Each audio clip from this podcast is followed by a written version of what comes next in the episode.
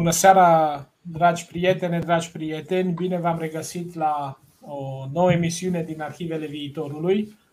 În seara asta avem un invitat uh, minunat, un mare povestitor și un mare călător, un mare gânditor și un mare om de acțiune.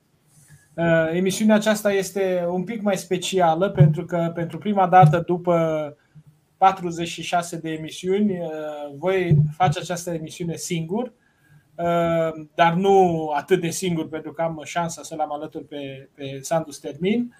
Ehm, va fi așa pentru că ehm, prietenul nostru, bunul nostru prieten, Cristian Presură, nu se simte foarte bine. Astăzi s-a întors dintr-o călătorie lungă în România, s-a întors în Olanda și starea lui de sănătate nu i-a permis să fie cu noi.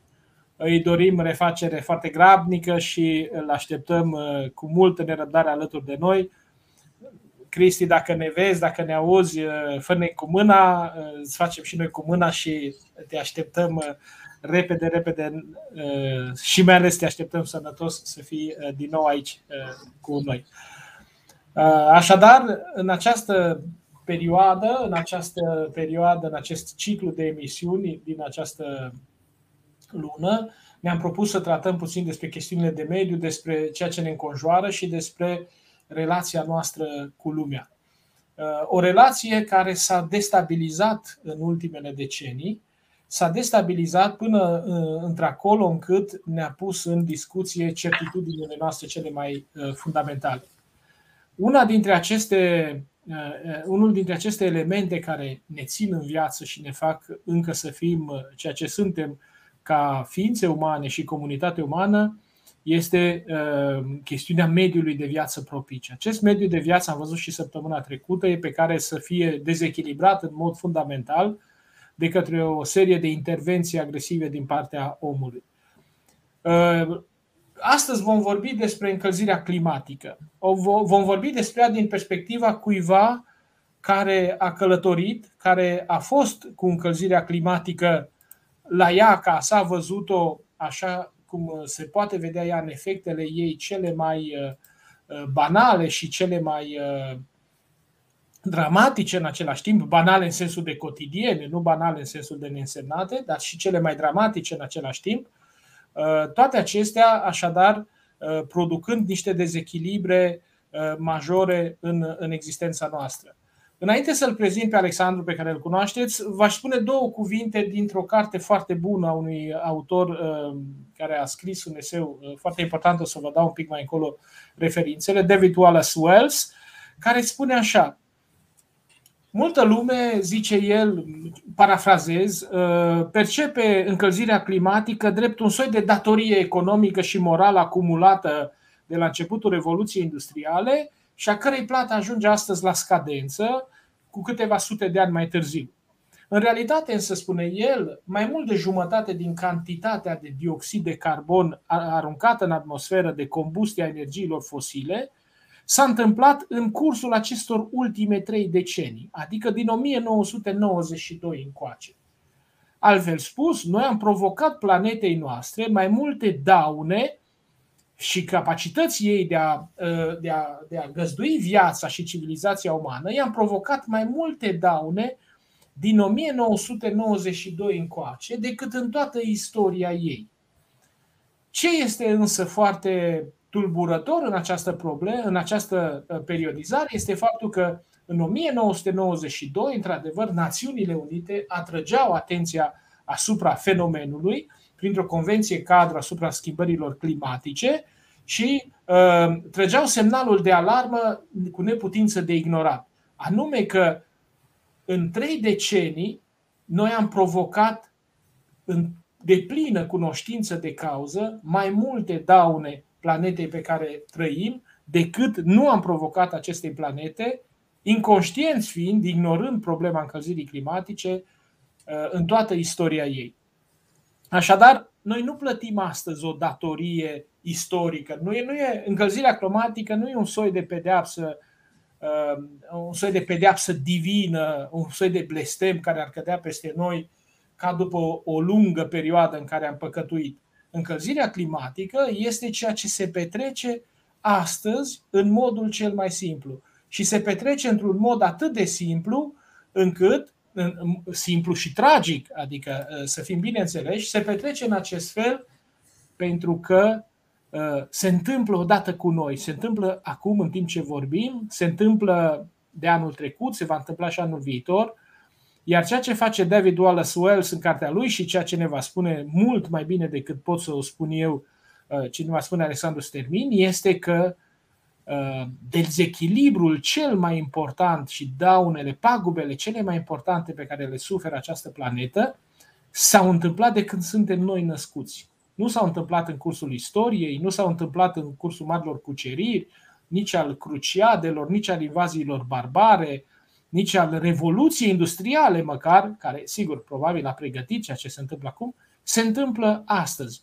Se întâmplă astăzi, cum spune David Wallace Wells, Uh, în clipa în care uh, zice mama mea comandă uh, un cartuș de țigări în China și un avion îi aduce țigările din China, se întâmplă în, în timp ce ne pregătim liniștiți o bucată de carne de vit argentiniană lângă care punem un pahar de vin sud-african sau australian.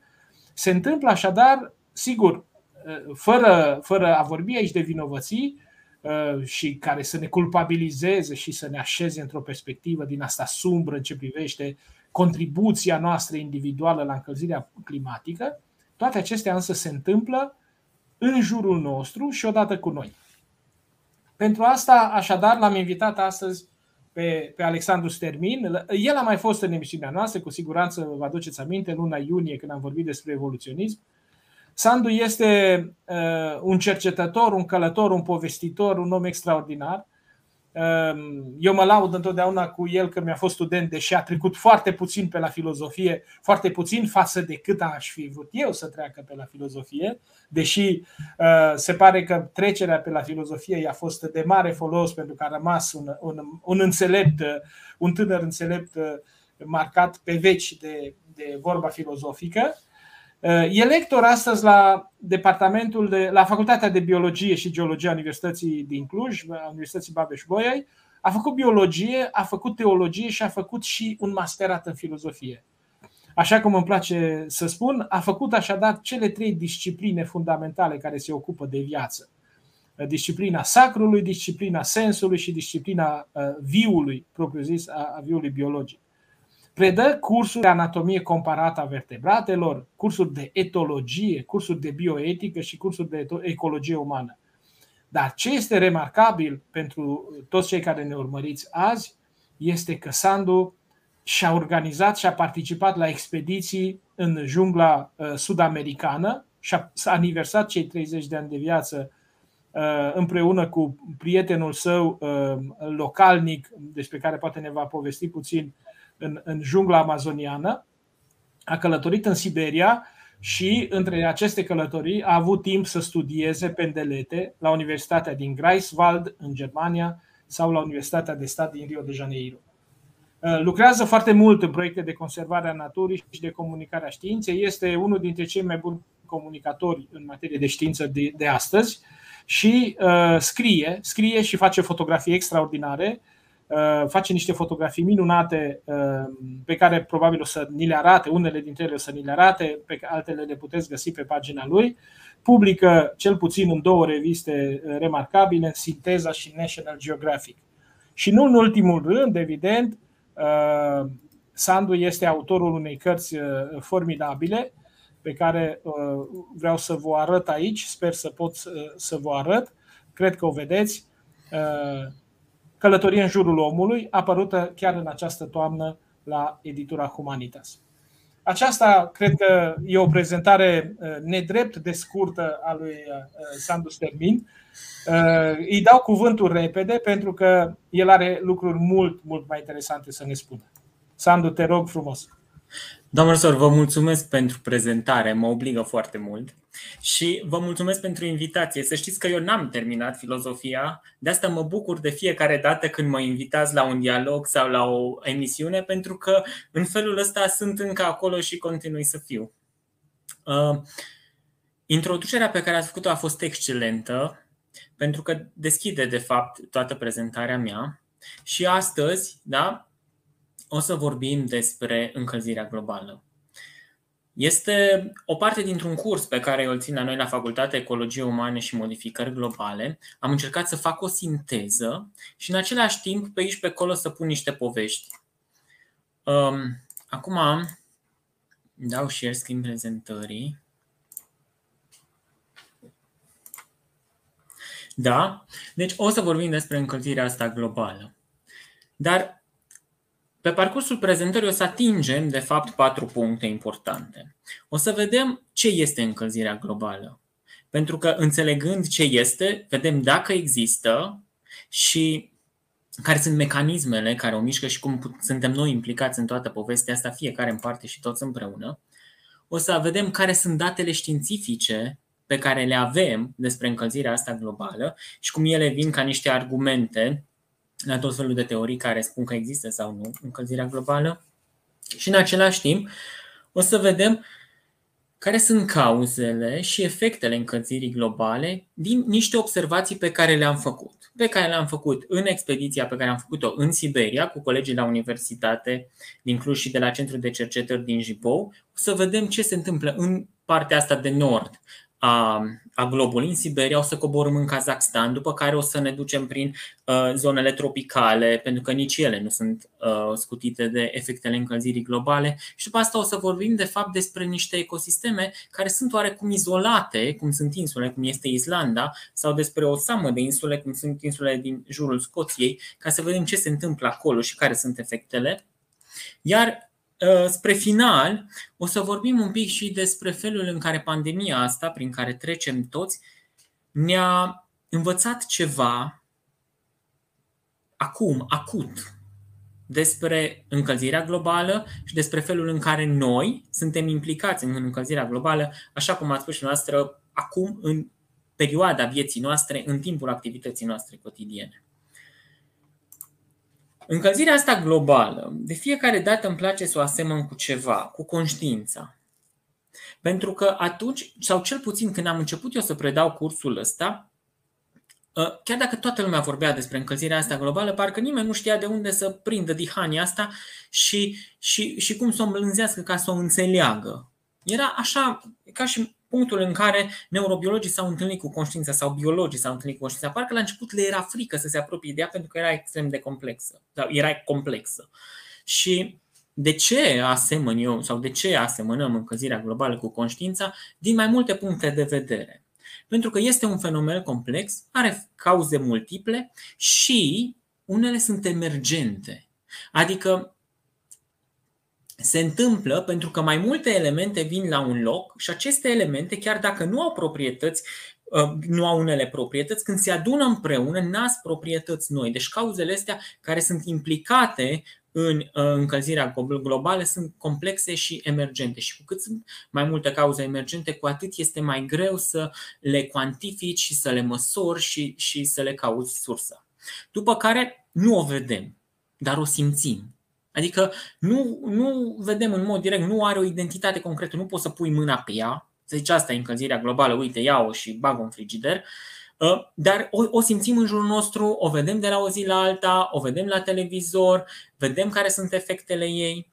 În același timp, implică societatea ca în întreg și, în egală măsură, individul ca parte. Exact așa e și conștiința. Conceptul are implicații sociale fundamentale. Multe dintre ele sunt politice. Dacă am fi fost la curs, am fi discutat mai mult despre asta.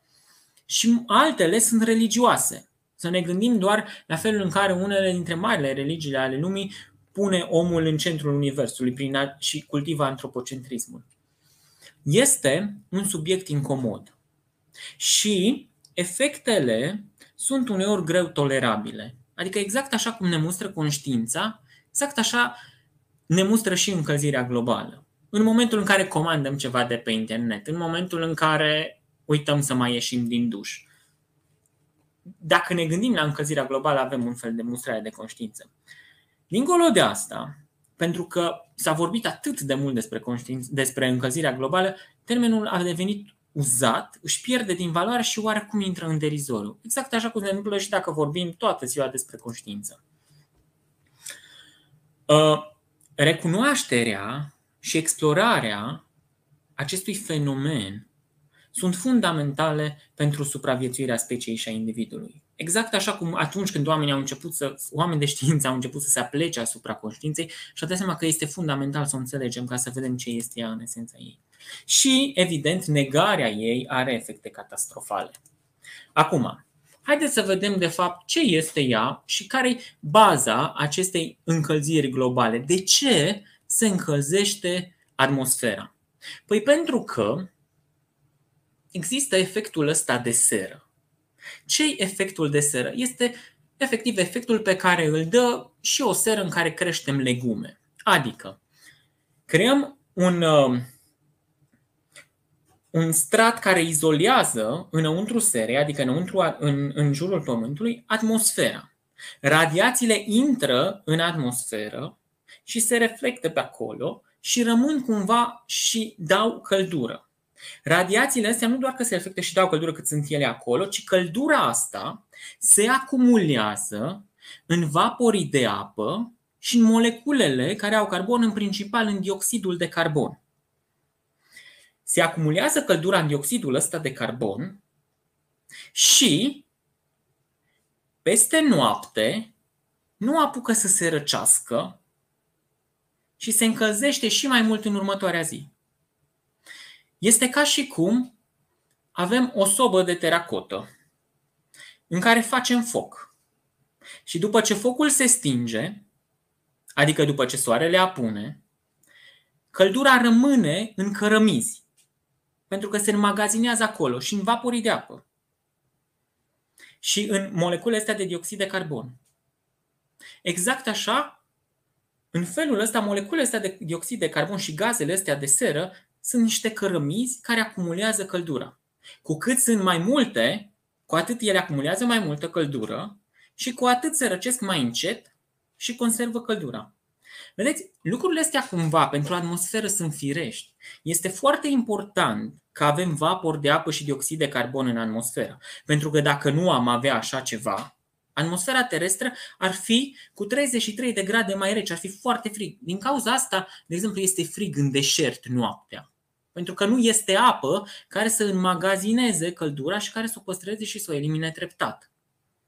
Dar ce se întâmplă? În momentul în care noi eliberăm în atmosferă cantități tot mai mari și tot mai mari de gaze din astea de seră, în care și dioxid de carbon, atunci atmosfera asta se încinge tot mai mult, tot mai mult, tot mai mult și ne apucă să se răcească.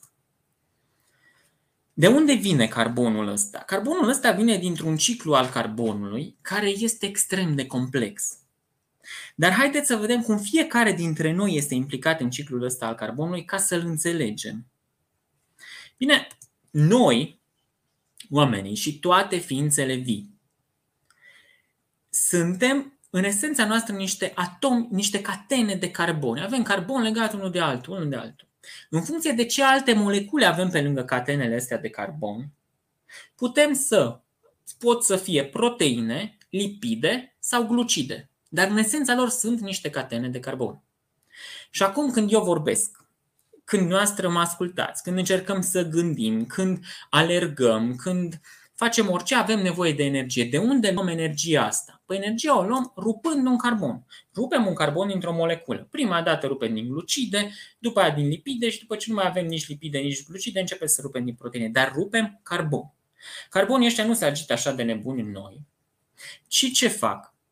Prin oxigenul pe care îl inspirăm în noi, se leagă și formează dioxidul de carbon. Și noi eliberăm dioxidul de carbon în atmosferă.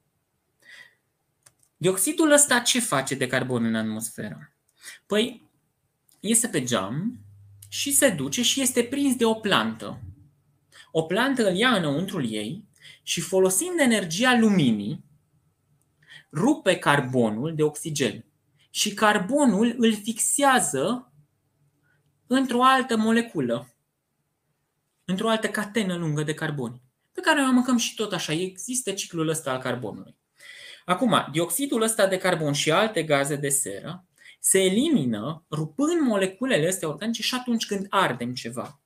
Când noi ardem combustibilul din mașină, când mergem cu mașina, fumul ăla care iese, iese pentru că eliminăm energie rupând moleculele astea organice din motorină sau din benzină. Și ele ajung în atmosferă. Avem tot mai puține organisme care să-l fixeze, iar și atunci rămâne acolo. Și ăsta e ciclul carbonului. Acum, o să vă gândiți, bun, dar încălzirile astea ale climei sunt datorate, de multe ori încălzirile astea așa bruște, cum se întâmplă acum cu noi de o perioadă încoace, sunt datorate și de exploziile solare. Nu neapărat de industrie. Date, date luate așa pe termen foarte lung ne arată că, de fapt, concentrația de dioxid de carbon în aer a crescut cu 40% după Revoluția Industrială și încet încet o să venim înspre zilele noastre. Și că activitatea solară, și, și odată cu asta și temperatura, dar activitatea solară a avut așa un boom prin 1970 și după 1990 a început să scadă. Dacă creșterea temperaturii ar fi fost legată de activitatea asta solară și de exploziile solare, atunci odată cu scăderea activității solare trebuia să scadă și temperatura. Dar nu. Temperatura crește. Crește odată cu cantitatea de dioxid de carbon. Deci dioxidul ăsta de carbon este direct implicat în încălzirea globală. În același timp, mai sunt câteva argumente care disculpă soarele și exploziile solare de încălzire a temperaturii. Dacă noi măsurăm temperatura în cele, cele trei straturi ale atmosferei, o să vedem că ea este foarte mare la suprafața terestră în primul strat și în al doilea, pe când în stratul extern, care e cel mai aproape de soare, temperatura este foarte mică. Asta înseamnă că ceva ce se întâmplă la suprafața terestră este implicat direct în încălzirea globală. Acum, cauzele sunt multe și încet, încet au început de la 1870 încoace. Cu extracțiile petrolului, cu industria, cu agricultura și, în ultimii ani, cu o creștere foarte mare a fermelor. A fermelor în care crește animale. Animale care mănâncă iarbă și care produc metan, metanul implicat și el direct în încălzirea globală. E un, un gaz cu efect de seră. Imaginați-vă că astăzi, acum când noi stăm și vorbim acum aici, dacă am lua și am cântări toate mamiferele de pe pământ, cu toți elefanții care există, cu toți urșii grisli, cu toate balenele, cu tot, tot, dacă toate le-am cântări și am aduce aici și mamiferele pe care le avem în seră, în, uh, în ferme, 90% din biomasa asta e dată de animalele pe care noi le creștem ca să le mâncăm. Deci 90% din toată biomasa mamiferelor de pe pământ sunt animale crescute în fermă. Și 70% din masa păs, din biomasa păsărilor de pe pământ sunt păsări pe care noi le creștem ca să le mâncăm. Și astea produc continuu metan și sunt înghesuite. În natură, niciodată decât în unele cazuri unde sunt ierbivori, niciodată nu o să vedeți așa aglomerări mari de um, animale care stau într-un loc, cum se întâmplă în ferme. Din, 1980, din 1870 încoace, noi am eliberat în atmosferă 2000 de gigatone de dioxid de carbon. Asta înseamnă 2 milioane de milioane de tone de dioxid de carbon. Și acum o să ziceți, bun, dar de unde am avut atâta dioxid de carbon de eliminat și de eliberat în atmosferă? De unde? Ce rezervă de dioxid de carbon am ars noi și în cât timp s-a strâns tot dioxidul ăsta de carbon pe care noi l-am eliberat acum? Păi știți când în carbonifer, petrolul pe care noi îl ardem, din ce în ce mai multe în ultimii 50 de ani, petrolul ăsta vine din niște rezerve. Și cărbunii vin niște rezerve, niște rezerve care s-au făcut în carbonifer. În carboniferul a fost acum 360 până aproximativ 300 de milioane de ani în urmă. Deci au fost 40 de milioane de ani. În 40 de milioane de ani, imaginați-vă că Pământul era o mlaștină enormă. Și în mlaștina asta enormă existau foarte multe tipuri de plante, în special ferici. Și fericile ăstea mureau. Și pentru că erau mlaștină, nu se descompuneau. Cum se întâmplă dacă moare un arbore în făget. Și rămâneau în mlaștina asta, cum se întâmplă și astăzi în mlaștin, dar atunci foarte mult din pământ erau mlaștină, și din ele, carbonul ăla au rămas acolo și s-a făcut petrolul și cărbunii.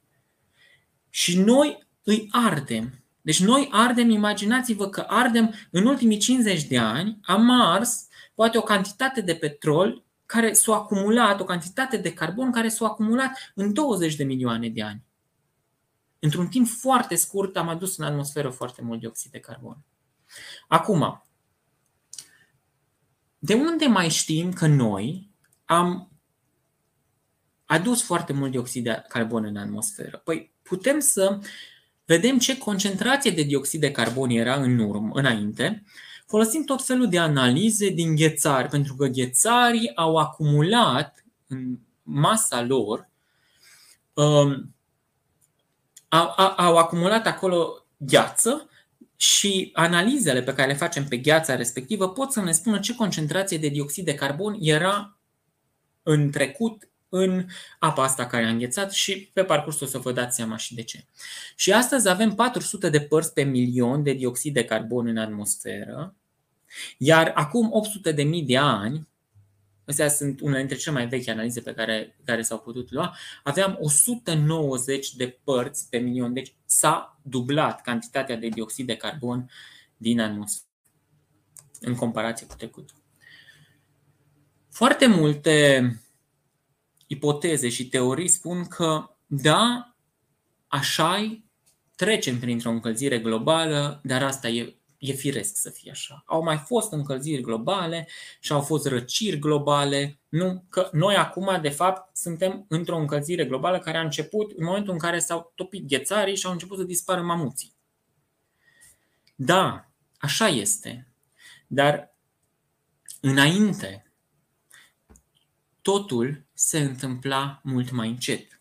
Astăzi, încălzirea este accelerată e de 10 ori mai mare în comparație cu ultima perioadă de încălzire prin care am trecut. Și ce dacă? Păi asta afectează în mod direct adaptarea speciilor și evoluția lor. Cele mai multe specii, ca să se poată adapta, au nevoie să evolueze, dar evoluția asta se întâmplă într-un timp scurt într-un timp lung. Dacă timpul este foarte scurt și presiunea selectivă este foarte mare, speciile pot să dispară. Pentru că nu au timp cumva să se adapteze. Și atunci, încălzirile globale sunt firești. Și au mai existat foarte multe în istoria Pământului, dar s-au întâmplat încet și treptat.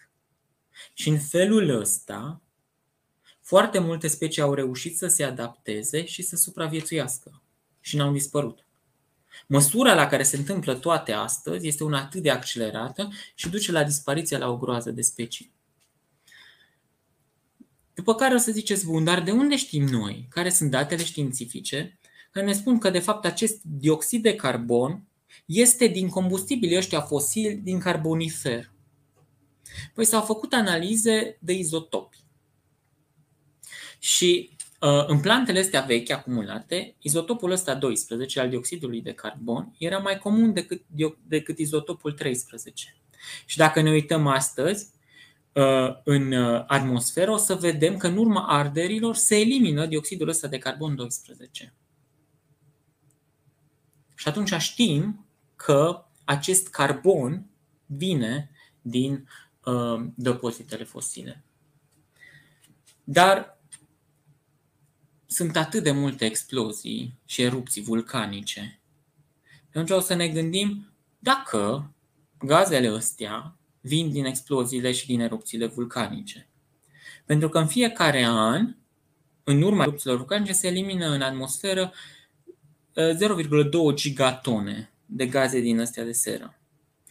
Dar, în urma industriei și a arderilor pe care le producem noi astăzi, în fiecare an eliminăm în atmosferă 35 de gigatone. Deci vulcanii cel puțin cei care au erupt în ultima vreme și care erup acum, au o contribuție de 1% în ceea ce privește gazele de seră eliminate în atmosferă în ultimii ani.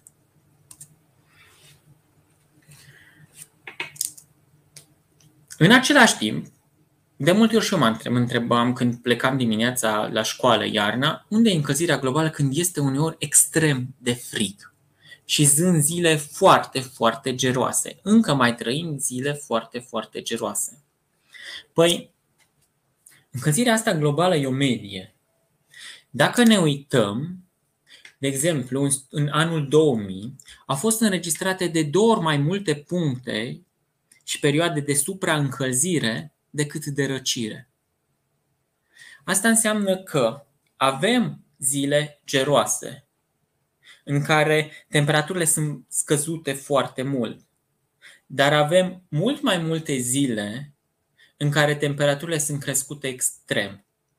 Și atunci, media duce și ne spune că din 1900 încoace tot crește cu câte 4 grade temperatura asta medie. Da, iartă-mă, vreau să te întrerup o clipă, pentru că ai spus ceva foarte important și e bine să fixăm informația asta. Nu avem o încăl- sau avem o încălzire care nu e resimțită ca o încălzire uniformă pe durata celor, să spunem, 365 de zile ale anului, așa e, ci avem da. uh, o variație, medie. O medie în care variațiile uh, extremele nu au aceeași frecvență. Sau nu au da, aceeași da, intensitate. Da, da, da, așa e. Adică putem să avem și acum, la sfârșitul lui ianuarie, minus 25 de grade, dar asta se va întâmpla mai rar decât s-a întâmplat acum 50 de ani, bună oară, în vreme ce putem să avem și acum 45 de grade, dar asta se va întâmpla mai des decât s-a întâmplat acum 50 de ani. Am înțeles bine? Da, exact așa e. Da.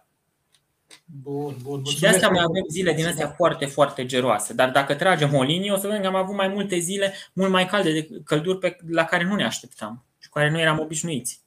Da, da, și și variațiile astea sunt date, variațiile astea, punctele astea extreme sunt date cumva de încălzirea globală. Pentru că înainte nu aveam un interval atât de mare de variații al temperaturilor. Intervalul era și mai scăzut. Deci intervalul ăsta de variație crește odată cu datorită încălzirii sau din cauza încălzirii globale. Am înțeles. Acum, oamenii din toată lumea încearcă să înțeleagă ce cu povestea asta și cu încălzirea asta globală. Și așa se întâmplă și la noi și vă povesteam că la un moment dat am fost într-o expediție. Expediția asta se numea ROCRES, Romanian Climate Research Expedition in Siberia și am plecat o lună de zile, în 2018, din Cluj cu mașina. Am traversat Siberia, ne-am dus până la Vladivostok, după care ne-am întors acasă prin Kazakhstan și uh, am colectat date ca să vedem de fapt ce se întâmplă cu încălzirea asta globală și ca să o înțelegem. Au fost 31 de zile, am făcut 25.000 de kilometri o echipă în care au fost membri de la Institutul de Cercetare din Jibou. Um, eu am fost în echipa asta ca zoolog, făceam observații pe animalele cu coloană vertebrală. A fost Zoli, coleg de-al meu care se ocupa cu animalele fără coloană vertebrală, cu nevertebratele și am avut colegi care s-au ocupat cu plantele și o să vedeți pe parcurs fiecare cam ce făcea. Și în timpul expediției am trecut prin Ucraina, am ajuns în Rusia, am trecut Uralii, munții Ural și acolo erau niște păduri din astea superbe în care am găsit elani. Și ca să găsesc elanii ăștia a trebuit să ne ducem foarte în nord. Ce știm noi? Că existau elani și la noi.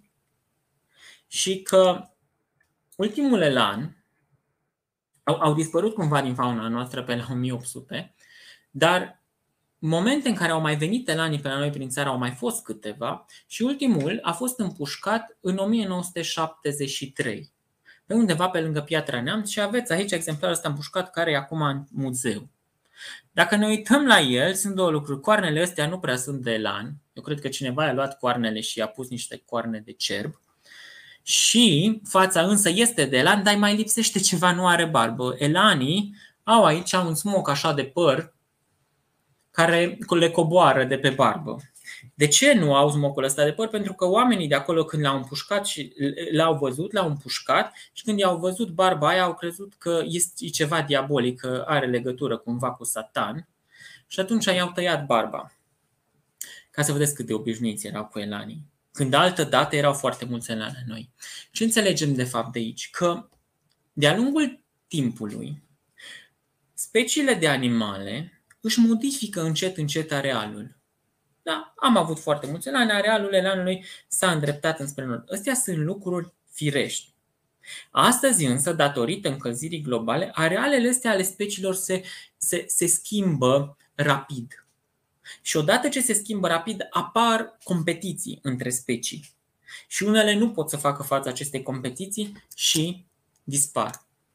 După care, în timpul expediției am mers printr-o zonă asta la care îi spunem silvostepă. Silvostepa asta e o stepă, da? avem niște pagini astea superbe cu o groază de flori și din loc în loc sunt uh, petece de pădure. Da? De la silvă și de la stepă. După care am mers prin sudul lacului Baikal, ăsta este lacul Baikal și aici ne-am întâlnit cu taigaua și dacă vă uitați aici în taiga sunt brazii ăștia orhideele, evident, din taiga, crinii, plantele de acolo, dar sunt uh, brazii ăștia siberieni, care sunt un pic diferiți de brazii de la noi. Deci, dacă ne uităm la ei, vedem că au niște crengi scurte. Crengile sunt mult mai scurte și sunt cumva plecate cu un unghi mult mai mare în jos. De ce? S-au adaptat de-a lungul timpului ca să reziste la cantități mari de zăpadă care cad pe creangă. Dacă crengile ar fost mai mari mai lungi și mai drepte, ar fi acumulat multă zăpadă și le-ar fi rupt. Dar cu timpul au supraviețuit cei care aveau crencile mai scurte și în felul ăsta nu puteau să acumuleze foarte multă zăpadă. Da, asta este taiga. Am ajuns în taiga din silvostepă. Aici vedeți o invazie din asta de fluturi. Asta este Zoli, colegul meu cu care, pe care l-am ajutat să, să, să caute fluturii. Mi-a fost foarte ușor să-l ajut să caute pentru că era în perioada aia o invazie din asta de fluturi. Ce se mai întâmplă? Este firesc ca în natură să existe din moment în moment invazii din astea, creșteri de populație enormă la unele specii. Ce s-a constatat în ultima vreme, datorită încălzirii globale, că dacă unele specii dispar, alte specii au creșteri din astea uh, mult mai dese de popula- invazii din astea populaționale. Și aici erau foarte, foarte mulți fluturi. Fluturile ăștia trăiesc și la noi, dar nu au fost niciodată înregistrate așa mari uh, explozii populaționale. Și am ajuns în, în uh, aproape de Vladivostok și dacă eu l-am ajutat pe Zoli să caute fluturi, l-am rugat și eu pe Zoli să mă ajute pe mine să căutăm cea mai rară felină din lume. Și ăsta este leopardul de Amur. Leopardul ăsta de Amur a supraviețuit în zona asta de aici, de lângă Vladivostok, pentru că aici a fost o bază militară și pentru că sunt o groază de uh, mine din astea prin pădure și oamenii nu s-au produs prin pădurea asta și atunci a rămas așa o zonă în care leopardul ăsta de Amur a supraviețuit aici. L-am căutat cât l-am căutat, nu am găsit leopardul, dar am găsit urme, pentru că am găsit un pârâu și am mers pe lângă pârâul ăla, ne gândeam că o să vină acolo să bea apă și am găsit urmele uh, leopardului. Da, și asta vreau de fapt să vă spun, că încălzirea asta globală duce uneori Leopardul ăsta de amur n-a dispărut din cauza încălzirii globale, ci leopardul de amur a dispărut și dispare încet încet și avem o populație în asta foarte mică de leopard de amur pentru că s-a redus habitatul în care trăiește el. Deci S-au tăiat pădurile, s-au fragmentat pădurile și leopardul ăsta are nevoie, fiind o specie vârf de piramidă trofică, are nevoie de teritorii enorme ca să vâneze. Și odată ce fragmentezi pădurile astea, duci la dispariția leopardului de amur. Dar în același timp contribui și la încălzirea globală. Și contribui la încălzirea globală de ce? Că dacă nu mai ai păduri, nu mai ai arbori care să fixeze în ei, așa cum vă povesteam la început prin fotosinteză, dioxidul de carbon. Acum, observațiile pe care le făceam pe animale uh, erau niște observații pe care nu prea aveam cu ce să le corelăm ca să facem analize legate de încălzirea globală. Însă, punctul esențial al acestei expediții, care avea legătură directă cu încălzirea globală, era colectarea de carote. Ce sunt carotele astea, vedeți? Era instrumentul ăsta așa ca un uh, tirbușon, care era cumva gol, tirbușonul ăsta era gol înăuntru și noi ne-am oprit din loc în loc pe tot acest întins traseu și colegii de la Jibou au colectat carote, adică au, au extras câte o bucată din asta de lemn din arbori. Astea sunt esențiale. De ce? Ca să înțelegem ce s-a întâmplat cu clima în ultimii 30-40 de ani. Pentru că putem să facem măsurătorile astea uitându-ne la inelele de creștere ale arborilor. Și putem să ne dăm seama cât de calzi au fost anii, pentru că dacă ai un an în care este cald, atunci arborele crește mult mai mult decât în anii în care este mai rece, mai ales în Siberia. Și atunci, studiile astea arată că, de fapt, ultimii 30 de ani au fost cei mai calzi din, uh, din ultimele 800 de ani. După ce am ajuns și am traversat Siberia și am ajuns la Vladivostok, am constatat ceva. Că Silvostepa a luat locul la taiga. Adică pe hărțile vechi pe care, pe niște hărți vechi pe care noi le aveam, trebuia să ajungem de mult în taiga. Noi am ajuns în taiga abia când am ajuns la lacul Baikal. Însă pe niște hărți mai vechi, taigaua era mult mai extinsă și astăzi în locurile alea am găsit silvostepă. Ce, de ce silvostepa a luat locul la taiga? Pentru că taigaua este un tip de um, pădure care trăiește la anumite temperaturi. La temperaturi reci. În momentul în care temperaturile cresc, taigaua asta dispare și vine silvostepa, care e adaptată temperaturilor mai ridicate. Bun, dar unde se duce taigaua? Că ea dispare și lasă locul silvostepei dar urcă înspre nord și ia locul la tundră. Și tundra ce face? Tundra urcă și ea înspre nord și ajunge în, în uh, zone unde era gheață. Și acolo, datorită încălzirii, gheața începe să se topească. Și asta este o problemă majoră. Dacă avem aici o hartă cu dispoziția, aveți, la gheață în 1979 și poză cu 2011. Vezi cum um, tot plafonul ăsta de gheață s-a redus la aproape jumătate datorită încălzirii globale. Asta ce efecte are? Păi are efecte directe asupra animalelor care trăiesc aici. Da? Gândiți-vă la urși polar. Urșii polari sunt, așa au evoluat ei, ca să trăiască și să se hrănească pe gheață. Dacă gheața dispare, nu mai au unde să stea și populațiile scad drastic. Mai nou s-a constatat că se hibridizează cu uh, urșii grizzly. De ce? Pentru că ursul grizzly urcă și el și începe să ia locul la ursul ăsta polar. Acum, faptul că se topește gheața, pe de o parte, afectează nu doar animalele care stau pe gheață, ci și animalele care trăiesc mai la sud. De exemplu, aici în Islanda. Sau um, am fost în Islanda ca să caut rața arlechin. De două ori și am tot căutat-o, dar până să găsesc rața asta arlechin, am găsit o groază de alte specii. Și ca să văd de fapt unde este rața asta arlechin, m-am apucat să citesc tot felul de articole legate de populațiile de păsări de, de pe zona din uh, Islanda și uh, ornitologii de acolo au constatat că păsările care se hrănesc cu pește, populațiile speciilor care se hrănesc cu pește, au început să scadă foarte mult în ultimii 30 de ani. Asta nu se întâmplă numai în Islanda, ci se întâmplă chiar și mai aproape de noi. Exact așa se întâmplă și cu păsările de coastă de pe lângă Scoția, din Scoția. Păsările astea care sunt păsări care vin acolo pe uscat numai ca să cuibărească. Dar ele, majoritatea vieții lor, stau pe apă. De ce populațiile astea de păsări au început să scadă. Pentru că se topește gheața de la pol. Și ce legătură are asta? În momentul în care se formează gheața, pe sub gheață cresc colonii enorme de alge, fixate de gheață. Acolo unde gheața întâlnește oceanul și unde oceanul este un pic mai cald, pentru că e protejat de gheață. Acolo coloniile astea de alge sunt mâncate de cârduri enorme de creveți. Creveții mănâncă coloniile astea de alge. Este exact așa cum antilopele din Africa mănâncă iarba. No, gheața asta de la nord este de fapt o savană pe care cresc algele astea pe care le mănâncă creveții.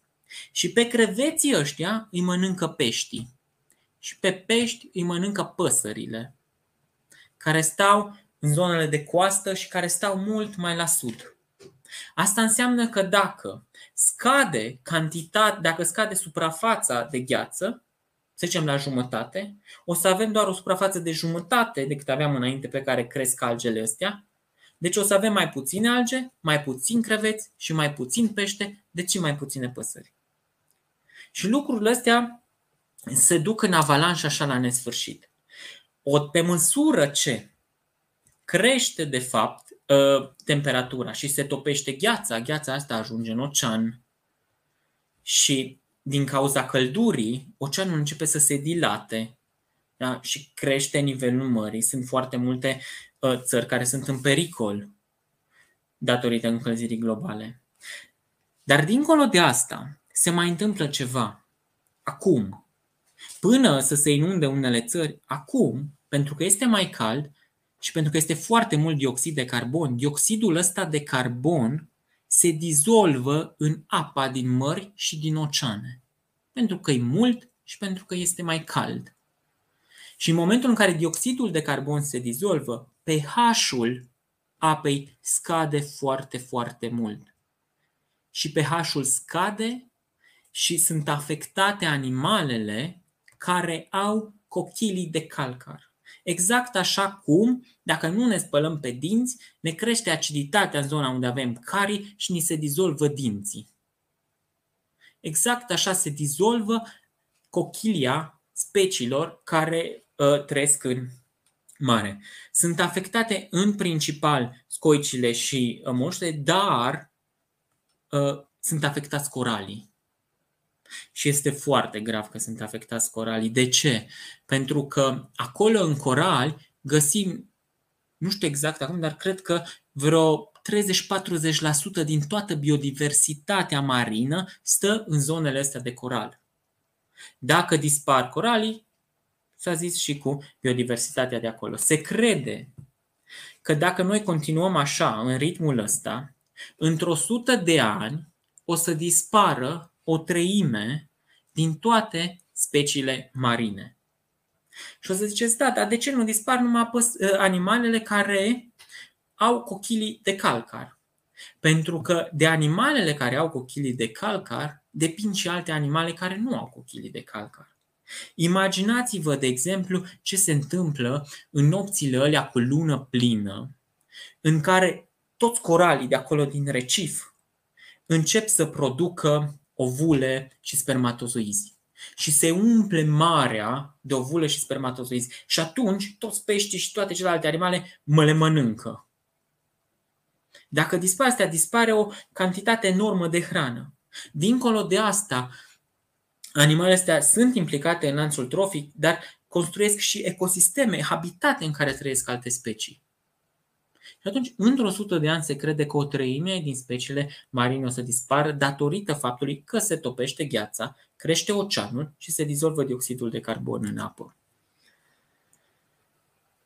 Acum, asta se întâmplă în ocean. Dar ce se întâmplă de fapt la nivel terestru?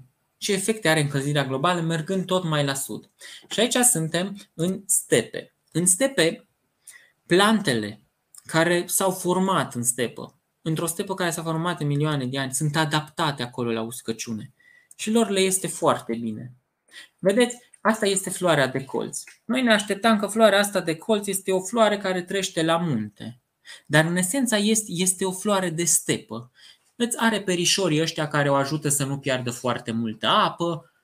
Este o specie de plantă care trăiește în zone unde nu prea are apă, exact așa cum se întâmplă la munte și unde sezonul de vegetație este foarte scurt. Crinii iar sunt niște specii din astea care trăiesc în zone fără apă. De ce? Pentru că au în pământ tuberculii unde înmagazinează apă pentru perioadele în care nu cresc. Deci sunt specii adaptate la uscăciune. Însă se mai întâmplă ceva în zonele astea unde este foarte, foarte cald. Dacă avem zone unde e cald și vine dintr-o dată o ploaie puternică, A, da, aici am, am văzut, am, am zis să pun pozele astea cu cămile pentru că uh, a fost o experiență foarte faină să întâlnesc cămilele astea și mi s-a părut că poza asta pe care mi-am făcut aici seamănă foarte tare cu poza asta alta. Bun, dar acum revenind. Ce se întâmplă de... Micul, micul moment uh, publicitar, așa. Da, da, da. Ce se întâmplă de fapt cu zonele astea în care e foarte cald și plouă? Vedeți, aici pare că este o pulbere pe sol. Asta într-o zonă din Kazakhstan, într-o stepă din asta din Kazakhstan. Și într-adevăr, era o pulbere din asta pe sol, care e un fel de sare. Adică, apa vine dintr-o dată și intră în sol. Intră în sol, se termină ploaia și se face cald, dar foarte cald.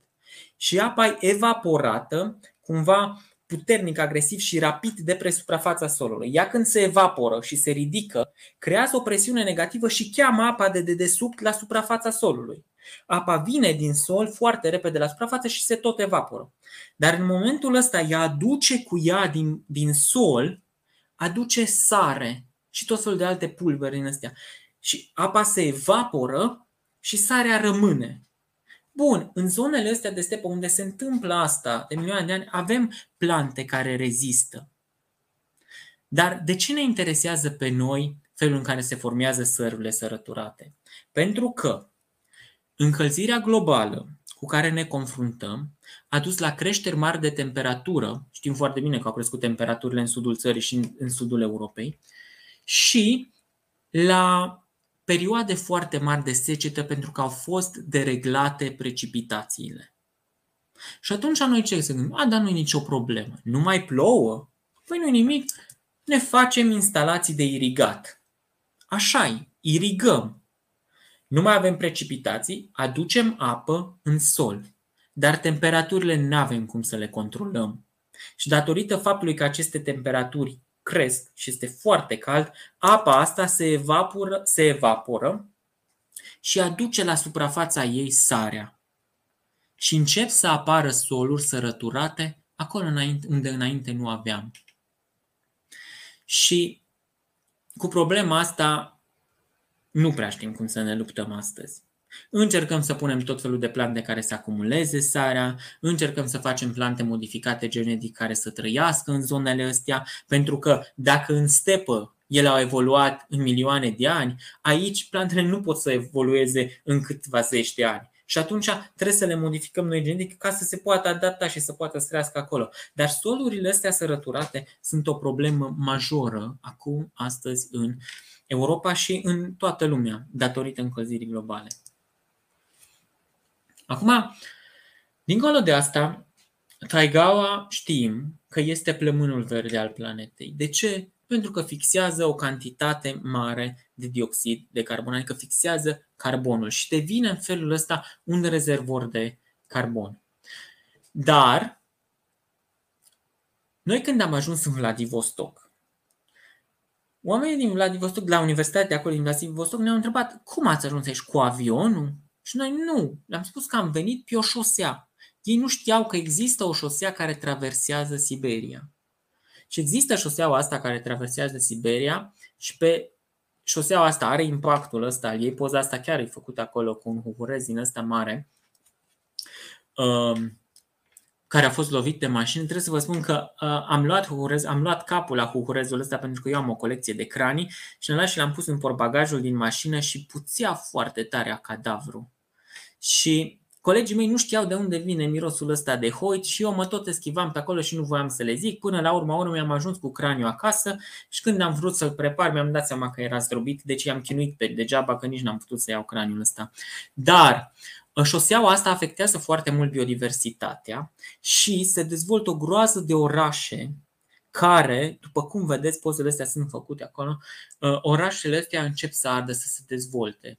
Deci este cumva în zona aia, e ca un nou început de uh, epocă din asta a industrializării. Mai multe poze puteți să găsiți pe Instagram sau pe Facebook la mine Sandus Termin sau pe jurnalul unui ornitolog. Acolo jurnalul ăsta e un, e un, jurnalul unui ornitolog e un vlog în care am făcut și filmulețe cât eram în Siberia. Dar am vorbit despre zona asta din nord. Am văzut cum partea de nord a planetei și ecosistemele de acolo, fie că sunt aproape de pol sau mai aproape de ecuator, sunt afectate. Haideți să vedem ce se întâmplă acolo unde este apă din abundență, da, în zonele astea tropicale. Și anul trecut am fost într-o expediție cu colegii la Universitatea din Rio de Janeiro pe o insulă care se numește Ilia Grangi. Ca să ajung pe insula asta, am avut nevoie de foarte multe avize de la tot felul de instituții. De ce? Pentru că era foarte greu să ajungi pe insulă. Pentru că pe insula asta există un petec de pădure atlantică. Și petecul ăsta de pădure atlantică este monument UNESCO. Dar de ce e atât de importantă pădurea asta atlantică? Pădurea asta atlantică e un fel de junglă da, dar nu e ca jungla din Amazon, care e inundată tot timpul și care e o mlaștină, ci este o junglă din asta care era pe coasta Braziliei. Da, așa arată insula asta și noi ce am făcut? Am plecat de aici, din punctul ăsta, nu știu dacă se vede uh, săgeata mouse-ului, și am traversat insula pe jos. Da, am traversat-o până aici. Și am dormit, am plecat de pe plajă, am fost patru Um, biologi, am dormit în cort, am dormit în hamac, căram cu noi în fiecare timp de două săptămâni, am cărat cu noi tot ce aveam nevoie, pentru că de fapt ce făceam? Ajungeam acolo și voiam să vedem câte păsări trăiesc pe insulă și ce biodiversitate există. Am găsit o groază de specii de păsări, fiecare, după cum vedeți, adaptate la un anumit tip de nișă și o groază de alte mamifere nevertebrate de tot felul. Deci era, este o bogăție, o diversitate din asta copleșitoare. De ce e bine să fie diversitate mare într-un ecosistem?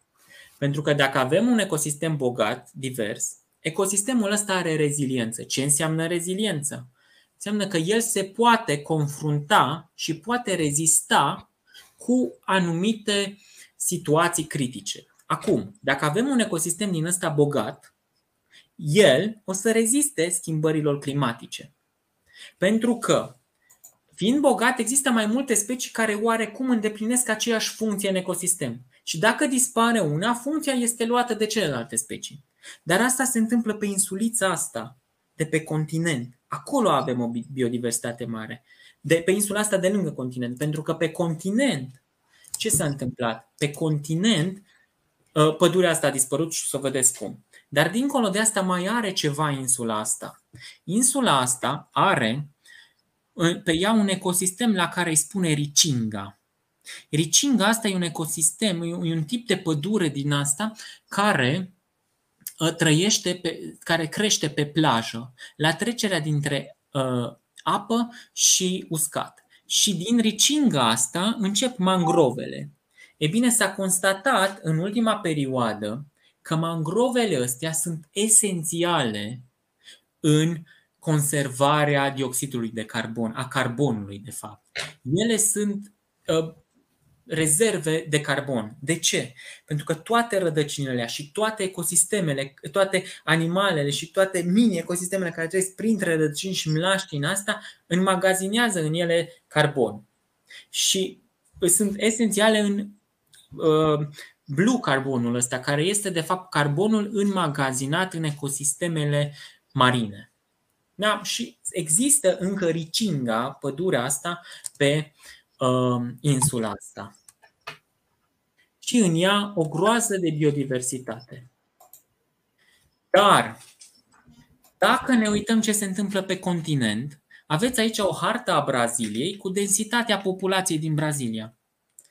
Și o să vedeți aici Atlanticul. și vedeți că cea mai mare densitate a populației este pe coasta Atlanticului. Pentru că toate marile orașe din Brazilia au fost construite pe coastă, în locul în care altădată era pădurea asta atlantică. Problema este că nu s-a întâmplat asta numai în Brazilia, că nu numai toți suntem oameni. Și atunci dacă ne uităm și dacă luăm 10 din cele mai mari metropole ale lumii, o să vedem de fapt că aceste din ele, numai două sunt mai departe de coastă. În rest toate sunt pe coastă sau foarte aproape de coastă. Deci noi oamenii ne-am am creat uh, orașe foarte, foarte mari aproape de coastă și am dus la dispariția ecosistemelor. Da? Au dispărut mangrovele, au dispă, a dispărut ecosistemul ăsta Ricinga și uitați aici aveți o hartă cu pădurea asta atlantică care acoperea cândva coasta și aici aveți o hartă cu ce se întâmplă astăzi cu pădurea asta atlantică. Adică a dispărut 98% din ea. Mai avem 2% din pădurea asta atlantică și o bucățică din pădurea asta era pe insulă. De asta am avut nevoie de atâtea avize ca să ajungem acolo. Asta ce înseamnă? Că toate ecosistemele astea de pe coastă au fost nenorocite, biodiversitatea este foarte scăzută și sensibilitatea lor este foarte mare. Și atunci orice modificare de mediu le poate afecta. Dar Brazilia nu are numai pădurea asta atlantică sau nu avea numai pădurea asta atlantică. Astăzi încă se mai laudă cu uh, jungla din Amazon. Da? Cu jungla asta care e de fapt o mlaștină enormă. Și uh, am ajuns pe mlaștina asta când am făcut 30 de ani și am plecat singur în jurul lumii.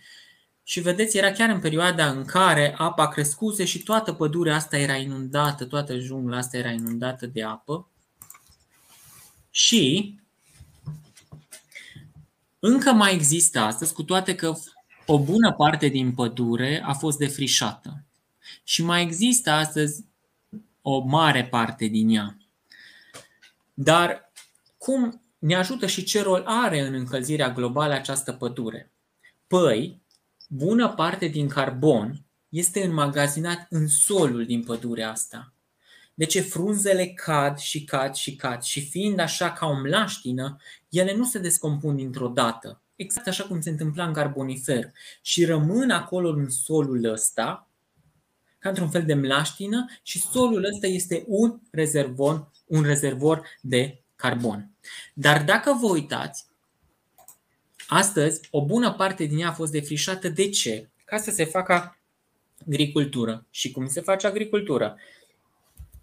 Tai pădurea și deseci mlaștina.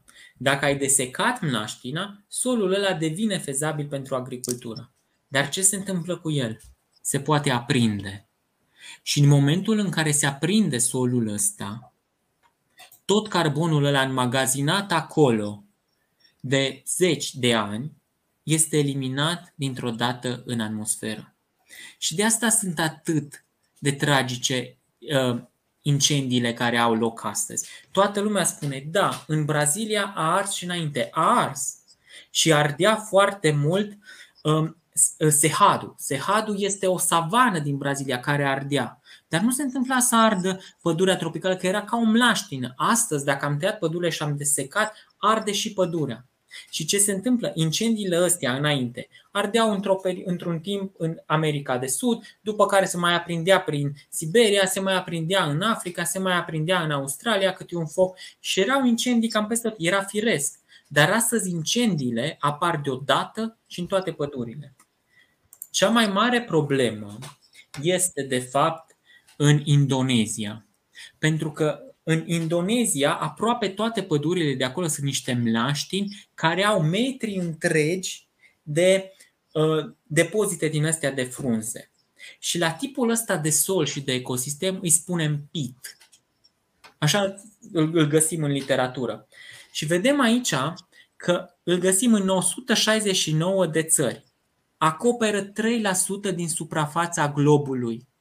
Deci solul astea, depozitele astea de material vegetal acoperă 3% din suprafața globului, dar înglobează în ele o treime din carbonul înglobat. Carbonul care este astăzi fixat. Și asta e problema incendiilor. În Indonezia, de exemplu, s-au tăiat pădurile ca să se facă agricultură. Asta e o poză din Indonezia. Și s-au desecat mlaștinile astea. Sandu, uh, pit este ce se numește turbăria? sau Ca un fel de turbărie, ca un fel de molhaș, da. Dar noi turbărie îi spunem mai mult, că m-am gândit să o traduc în turbărie. Turbăria are mușchi de turbă. Și atunci seamănă cu o turbărie, seamănă cu o mlaștină. Dar e o, e o zonă din asta umedă cu foarte multă vegetație. Da, e ca un fel de turbărie. Doar că dacă ne ducem în turbările din Europa, acolo o să găsim mai mult mușchi sfacnum din ăsta. Pe când aici um, sunt mușchi, dar e și foarte mult material vegetal căzut de la, de, din frunze. No, și um, Pitul ăsta îi drenat, mlaștinile sunt drenate ca să se poată face agricultură și în momentul în care se aprinde, focul ăsta se răspândește puternic și arde și elimină, uh, elimină mult, mult, mult carbon în atmosferă. Deci, de asta, cei care înțeleg lucrurile se, se implică foarte mult ca să scadă incendiile și să scadă frecvența incendiilor și să, să, să intervină atunci când ele au loc, pentru că dacă se aprind solurile astea, tot carbonul ăsta se elimine și dintr-o dată se face și mai cald și căldura asta avantajează și mai mult incendiile. Și atunci încep să ardă și pădurile umede, cum se apucă să ardă și taigaua din Siberia. Și vedeți, în felul ăsta, încălzirea asta globală afectează tot globul. Nu se numește încălzire globală. Crește temperatura, scade gheața, nu mai sunt uh, alge, nu mai sunt crustacei, păsările nu mai au ce să mănânce. După care uh, crește temperatura, incendiile încep să se extindă, ajung din savane și din locuri în care înainte erau firești, ajung în păduri. De ce ajung în păduri? Pentru că pădurile sunt drenate ca să se dreneze mlaștinile și să se poată face agricultură. În același timp, nu mai avem ecosisteme și dispar ecosistemele care înmagazinau înainte carbonul. Și este o problemă globală. O să ziceți, bun. Și acum, eu ce sunt aici? Apostolul Apocalipsei? Adică mai putem face ceva? Că lucrurile par scăpate de sub control. Sunt scăpate de sub control, dar mai putem face ceva și sunt foarte mulți oameni de știință care de fiecare dată au spus că mai putem face ceva. Însă când te uiți și vezi cât de complexă e toată rețeaua asta și cât de la vale și cât de tare s-au rostogolit lucrurile, te gândești că nu poți să mai faci nimic. Însă am învățat că putem. Păi cum? Păi a venit pandemia de COVID. Și de fiecare dată când ai un lucru, are două părți, una bună și una rea. Dincolo de faptul că nu, ne afectează pe toți și că s-au pierdut foarte, foarte multe vieți omenești și asta este tragic, am învățat ceva în timpul pandemiei, adică în ultimii doi ani. Am învățat că dacă implementăm măsurile astea de carantină, poluarea scade foarte tare și repede. Și vedeți aici aveți o poză de la NASA în care vedem că deasupra orașelor în care a fost implementată carantina în Italia, și exact așa arată, arăta la început și în, în, în China, poluarea a scăzut foarte, foarte mult, cu 20 până la 40%. Cum ne-a ajutat asta? Păi, analize arată că după un an de pandemie, emisiile de carbon au scăzut cu 6 până la 17%, ceea ce nu s-a mai întâmplat de la al doilea război mondial încoace. Și că asta, de fapt, a oprit o creștere cu 1,5 grade a temperaturii pentru următorii 10 ani. Dacă n-ar fi fost pandemia asta, clima s-ar fi încălzit și mai tare cu 1,5 grade în următorii 10 ani.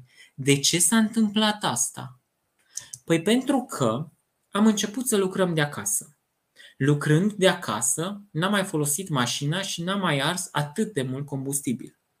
În același timp, am început, sunt orașe, cum este Berlinul, unde oamenii au început să folosească bicicleta și au folosit din ce tot mai mulți au folosit bicicletele și au continuat chiar și după ce restricțiile au fost ridicate să folosească bicicleta și primăria de acolo spune și sunt și alte orașe europene spun că vor de fapt să ajungă la un moment dat într-un punct în care să nu mai fie mașină și să se folosească numai bicicletele. Și dincolo de asta am mai făcut ceva am început să cumpărăm de la producătorii locali. Cumpărând de la producătorii locali, am redus de fapt transportul, pentru că foarte multe gaze cu efect de seră se eliberează în timpul transportului mărfurilor. După cum ne povesteați la început, cu avionul, cu vaporul, cu toate astea. Deci pandemia ne-a arătat într-un an de zile că dacă începem și lucrăm de acasă, dacă nu mai ardem combustibil, dacă folosim bicicletele, nu trebuie să nu ne deplasăm, dar să ne deplasăm cu bicicleta și să cumpărăm de la producătorii locali, putem să scădem uh, efectele încălzirii de seră. Și ce am făcut, de fapt, într-un an jumătate, are efecte pentru următorii 10 ani. Dincolo de asta, dacă vom menține, de fapt, um, lucrul de acasă, deplasarea cu bicicleta și toate obișnuințele astea pe care le-am căpătat acum, o să scadă cu 15% reducerea uh, emisia de carbon și o să, o să scadă foarte mult efectele încălzirii globale. Dincolo de asta, s-a mai întâmplat ceva în timpul pandemiei. În timpul pandemiei, oamenii au ieșit în natură, au început să se bucure de natură. Și nu doar că se bucură de natură, dar în educație au început să fie implementate foarte multe cursuri și activități de ieșit în natură și oamenii s-au conectat cu natura și și-au dat seama că este sursa și resursa supraviețuirii lor și a stării lor de bine. Și au mai învățat ceva și a trebuit să învățăm cu toții că de fapt bunăstarea nu vine din a avea foarte multe și a consuma foarte multe, ci bunăstarea vine dintr-un fel de echilibru, dintr-un fel de, de, de, de, de cumpătare pe care am putut să o experimentăm datorită pandemiei care a venit peste noi.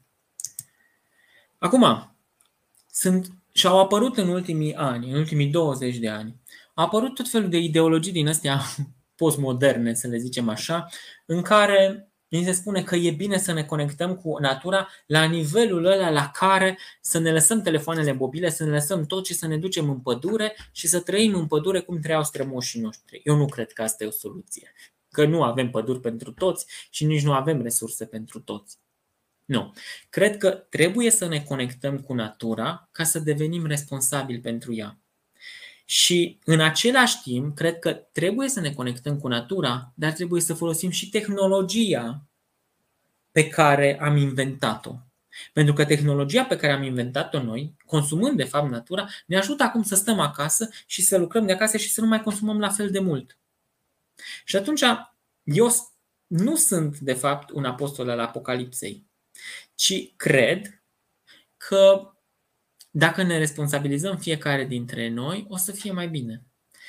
Și pentru că sunt dascăl, am optimismul ăsta. Eu cred că atunci când ești dascăl, ai o idee care îți rămâne acolo în minte și o duci cu tine tot timpul.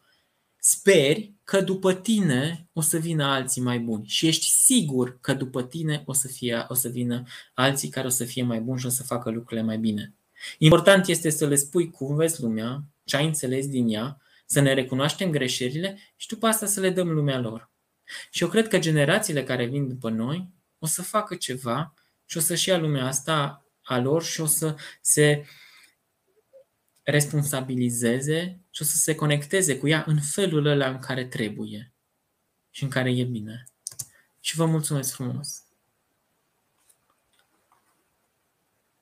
Mulțumim, Sandu. E emoționant mesajul tău și ai început ca filozof, ai încheiat ca filozof. Biologul a trecut peste tot pe aici. Absolut minunat și emoționant mesajul pe care îl transmiți și optimismul acesta, care e un optimism rațional, nu este un optimism naiv și nu, nici nu intră într-una din acele categorii ale ideologiilor la modă de astăzi. De aceea, uh, de aceea cred că uh, e foarte importantă această experiență de teren pe care o ai, faptul de a fi putut uh, parcurge lumea în lung și în lat și de a vedea cum se schimbă lumea odată cu noi. Mă gândesc apoi, pe de altă parte, dacă nu cumva pandemia asta, sigur, ieșind din orice fel de, de umbra complotului și a conspirațiilor și din orice fel de, de, de monotonie din asta a unei gândiri leneșe care caută adevăruri absolute, dacă nu cumva există uh, forme de echilibru la nivel natural, la nivelul viului și non-viului sau aproape viului, acolo unde avem virusurile, nu? care fac să se reechilibreze din când în când uh, capacități naturale care sunt oricum peste puterea noastră. Și probabil că viteza de regenerare uh, a, a stratului de ozon și, așa cum ai, ai, ai prezentat-o tu, Uh, este pe măsura vitezei cu care el a fost distrus uh, înainte. Adică există un soi de reacție la fel de mhm. rapidă și care a permis, sigur, cu sacrificiul a câtorva a milioane de oameni, care sunt milioane de exemplare dintr-una din speciile care trăiesc pe Pământ. Da? Așa cum am avut în timpul istoriei uh, maladii, patologii care au distrus alte specii. Da? Ehm, dar există undeva sau există într-un anume fel, n-aș spune că undeva, ehm, ceva care le echilibrează, care le pune într-un raport din acesta de conviețuire, astfel încât ehm, și formele elementare ale viului, cum este virusul, da? sau cum sunt bacteriile, sau cum sunt paraziții, să-și recupereze din teritoriile pierdute.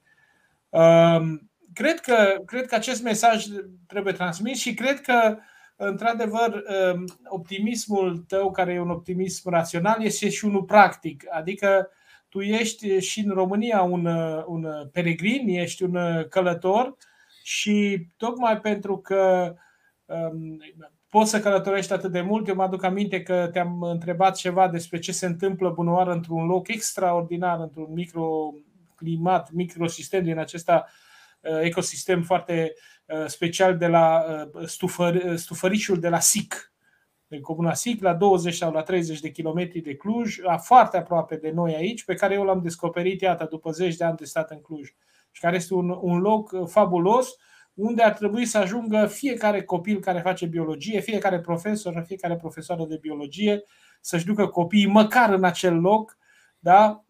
ca, să, ca să putem să descoperim această bogăție incredibilă pe care natura o creează uh, în vecinătatea noastră, în marginea noastră și uh, față de care avem o mare responsabilitate.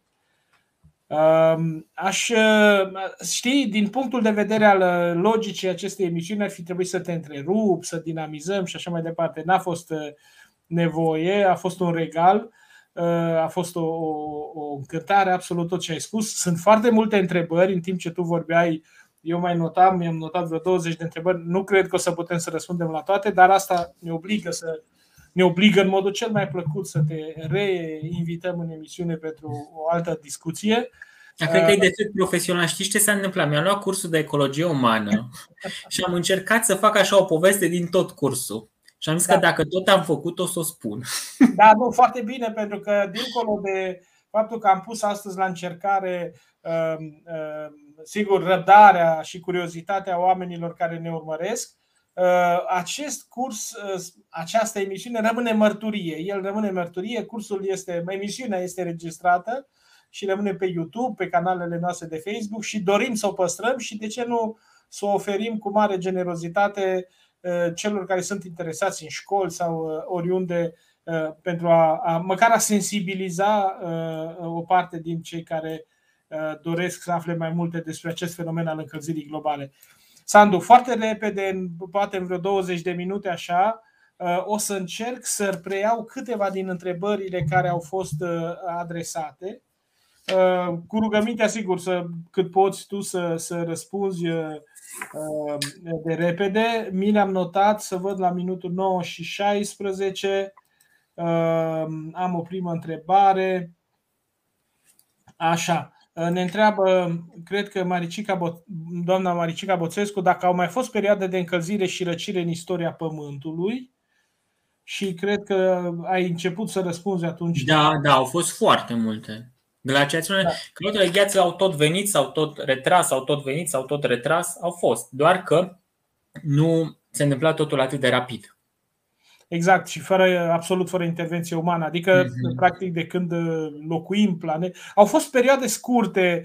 Uh, am citit o carte foarte, foarte interesantă a unui, uh, a unui biolog francez care vorbește despre microglaciațiunile din ultimele secole și care au produs perturbări foarte mari în, în echilibrul economic, social, militar, geopolitic, al, cel puțin al lumii europene. Nu celebra Uh, explozia unui vulcan din Indonezia la 1816, dacă nu mă știu, 1805. Pentru, da. știți, există mai multe perspective din care să vedem glaciațiunea. Pentru mine, ca biolog, o glaciațiune înseamnă să se schimbe ceva în compoziția floristică și faunistică. Adică să apară, să fie atât de lungă încât să apară niște specii noi sau să dispară altele, să se schimbe ecosistemul, cum a fost când uh, pe, înainte, în, în glaciațiune, în ultima glaciațiune, aveam aici mamuți, aveam rinocerți din ăștia noși, era și pentru un biolog, cam asta înseamnă glaciațiunea. Celelalte microglaciațiuni, astea sunt, um, de fapt, sunt mai mult din perspectiva celor care analizează clima. Da. Evident că dar... încălzirile ce au fost, dar pentru perioade lungi din astea glaciațiuni din astea au fost și de o parte și de alta. Iată, da, e vorba despre vulcanul Tambora, care a erupt în anul 1816 și care a, a, a trimis în atmosferă cantități uriașe de, de sulf, evident, și care a provocat, de fapt, o, o micro-răcire pentru mai mulți ani a climei la nivel global și a produs foamete, conflicte, adică, sigur, probabil că nu a afectat în mod semnificativ flora și fauna planetei, dar cu siguranță echilibrul vieții umane a fost uh-huh. perturbat în acel moment. Și tot despre vulcani, a doua întrebare, dacă s-ar activa 3 sau 4 vulcani, mai putem să vorbim de încălzire globală sau despre altceva? Dar vulcanii nu, ei nu se activează în raport cu încălzirea globală. Da, da. Este tot altceva, dar intervin în ceea ce înseamnă încălzire globală. Și pot gazele pe care le elimină și norii ăștia de cenușă care blochează de fapt lumina norii de cenușă blochează lumina. Lumina nu mai ajunge la plante, plantele nu pot să mai facă fotosinteză, deci nu pot să mai fixeze dioxidul de carbon. Vulcanii cumva au efecte care se implică în încălzirea globală, dar ei nu sunt afectați de încălzirea globală. Da, da, absolut. Erupțiile uh, vulcanice nu. Ei, avem aici o întrebare mai degrabă filozofică. Interesantă analogia cu conștiința umană. Conștiința se poate încălzi și ea. există o conștiință um, globală sau o, o, o încălzire a conștiinței globale. Exact, o încălzire globală a conștiinței. Păi, eu cred că dacă ne gândim, nici nu vreau să mă închipui, dacă ne gândim la Holocaust, atunci a fost o încălzire da. globală a conștiinței umane încât am luat-o rău de tot pe ulei. Absolut. Uh, și mă gândesc încă la un efect pe care, încă o dată, tu ca biolog nu-l, nu-l tratezi în mod direct, dar care poate că merită discutat și el, cel puțin în, în puținele texte pe care am citit pe această temă. Am aflat că uh, da, putem să vorbim despre migrația meteorologică, migrația climatică, uh, care se va accelera și studiile spun că în următorii 30 de ani, 30-40 de ani s-ar putea să avem 200 de milioane de migranți climatici. Ah, da, da, da, da. Că rămân oamenii fără apă și nu mai au apă. Exact. Și atunci se duc în zonele în care există apă și acolo o să crească foarte mult și dacă nu mai au apă înseamnă că nu se poate face nici agricultură, deci nu mai au nici mâncare. Exact. Și sunt zone întregi, uh, uh, zone întregi planetare care sunt afectate, evident, în regiunea saheliană, sahariană, saheliană în primul mhm. rând, deci zona uh, mare parte din continentul african, mare parte din lumea arabă, Siria este o victimă nu numai a unui război, ci și a unor mhm. perturbări climatice foarte importante și, din câte se pare, una dintre cele mai mari victime este Bangladeshul. Da? Bangladeshul cu ridicarea nivelului apelor, cu inundațiile și cu, cu, cu ciclul de inundații și de, și de incendii, dacă am înțeles bine. Și mai nou se întâmplă asta și în, în uh, zona continentală din Brazilia. E, voilà. Acolo Cerrado ăsta se extinde tot mai mult. Cum se face că există iarnă vulcanică prin același proces de acumulare a CO2 în atmosferă? Uh, nu mai ajunge lumina și nu se mai încălzește. Deci, se, se, norii ăștia de cenușă creează întuneric și atunci lumina nu trece de nori. Și sub Asta. nori se face frig. Asta s-a întâmplat, asta s-a întâmplat după, după explozia vulcanului Tambora din 1816, care a, a ridicat în aer niște nori atât de persistenți, încât vreme de 4 sau 5 ani temperatura planetei s-a răcit, uh-huh. s-au, s-au distrus culturile din cauza ploilor, au putrezit recoltele, oamenii fiind foarte dependenți de agricultură, uh, au murit foarte multe animale, n-au existat furaje. A fost una dintre momentele de foamete majoră ale omenirii din uh, secolul al XIX-lea. Și după ce cenușa cade, dioxidul de carbon rămâne acolo și abia atunci începe o încălzire din asta bruscă. Sigur. Uh, Ovidiu Tiberiu Andrei care ne întreabă dacă se lucrează la o metodă de a consuma din carbonul emis în atmosferă. Uh, nu se lucrează, adică eu nu știu, să, dar la ce se lucrează acum și este un foarte mare trend, se caută ecosistemele care pot să acumuleze foarte mult dioxid de carbon cum vorbeam despre mlaștinii ăstea sau cum, cum, cum vorbeam despre. Um, s-au descoperit acum că sunt pajiști întregi pe lângă recifele de coral care acumulează foarte mult dioxid. Deci vrem să vedem fiecare ecosistem și care dintre ele e cel mai eficient. Și pe astea să începem prima dată să le conservăm. Și ele o să fixeze dioxidul de carbon. Să le conservăm? Pot fi ele și multiplicate? Da, uh, cu pajiștile astea oceanice asta se fac. Încearcă extinderea lor. Asta ne întreabă și Florin Voloc, dacă am dublat pădurile, ce s-ar întâmpla bună oară? Da, uitați, dacă sunt um, imagini uh, luate de NASA cu cantitatea de dioxid de carbon din emisfera nordică și vedem cum iarna e foarte mult dioxid de carbon și dintr-o dată scade brusc, pentru că atunci vine primăvara și apar frunzele. Deci dacă noi am dublat cantitate, dacă noi am dublat pădurile, am reduce foarte mult din dioxidul de carbon. Foarte mult. Pentru că ele ar fixa carbon. Am primit o întrebare pe WhatsApp, pentru că primesc peste tot, dacă despre arma climatică uh, se poate spune ceva, adică dacă se vorbește despre arme climatice. Cum sunt arme? Adică să fie un complot? Da, sau, sau nu, să existe intervenții, dacă există intervenții uh, care pot să deregleze intervenții umane directe, intenționate, premeditate, care să deregleze anumite cicluri climatice și care să transforme, știu și eu, să producă secetă, ploi, răcire, încălzire în, în spații nu, locale. Nu, nu știu despre asta nimica. Poate că e chiar mai bine. Uh, da. Uh, Dan Silișteanu, a existat perioade de încălzire globală înainte de Revoluția Industrială? Am mai răspuns la întrebarea asta. Uh, au mai fost. Uh, să vedem mai departe uh, câte mai care, care sunt măsurile urgente ca să stopăm încălzirea globală, ne întreabă Cătălin Gerasim. Sunt exact măsurile astea pe care le-am aplicat în pandemie. Deci încercăm să reducem producția de gaze de seră și pe cealaltă parte încercăm să conservăm ecosistemele care fixează dioxidul de carbon. Astea sunt măsurile principale. De ce încălzirea globală nu afectează India sau Corea? Se poate, se poate spune că nu e globală, ci locală și noi suntem într-o direcție afectată?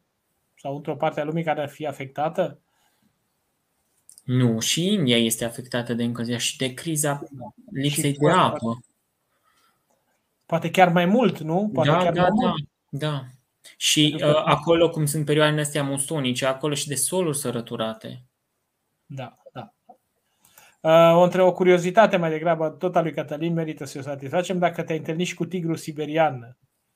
Nu m-am întâlnit. Nici nu știu dacă din păcate sau din fericire. Dar în momentul în care vezi un tigru care te urmărește, înseamnă că el te vede de foarte mult timp și nu-i bine că l-ai văzut.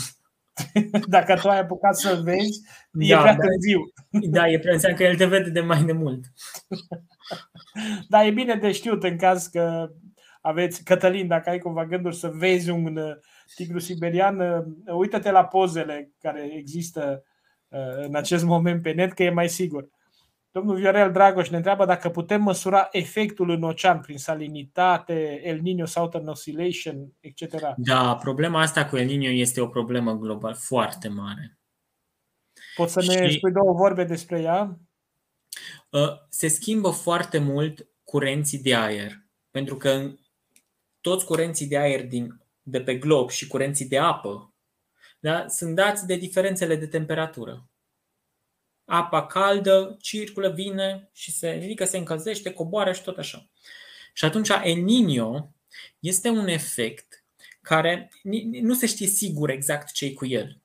Dar se pare că în ultimii 20 de ani s-a accelerat și duce la tsunamiuri foarte mari, duce la inundații enorme. În unele zone ale globului produce uh, secetă mare, pe când în altele produce um, inundații multe. Și asta uh, are efect, distruge localități întregi. Uh, nu știu, distruge recolte și provizii de hrană și tot. Și se crede că uh, un principal factor este încălzirea globală. Incredibil. Și că nu știm cum să oprim. Este o forță atât de mare încât chiar nu știm ce să facem cu el ăsta încă. Da, pentru că nu e un fenomen localizabil sau da. căruia se pot detecta niște cauze foarte directe, nemijlocite, nu? Uh, asta e o provocare mai degrabă, nu e o întrebare. Uh, cum ai răspunde da. așa? Specii Alte specii au dispărut și au apărut altele. Care e problema? Păi, există o rată de dispariție a speciilor și o rată de apariție a lor oarecum firească. Dar de când noi oamenii am apărut pe Pământ, rata asta a crescut logaritmic și o accelerăm acum cu încălzirea globală. Biodiversitatea, eu așa mi imaginez, este ca un zid. Și noi tot luăm cărămizi. Și tot luăm cărămizi și alte specii nu apucă să apară. Adică nu apar alte specii cu care să le punem în loc. Și tot luăm cărămizi din zidul ăsta până la un dat o să se prăbușească peste noi. Pentru că au dispărut specii, că au existat elemente de competiție și asta vă spuneam, într-un ecosistem unde sunt foarte multe specii. Nu se întâmplă nimic dacă dispar două, trei, pentru că altele le iau funcția. Dar dacă tot dispar, dacă tot dispar, dacă tot dispar, la un moment dat avem specia și funcția. Și dacă specia dispare, funcția ei în ecosistem dispare și tot ecosistemul se dă peste cap.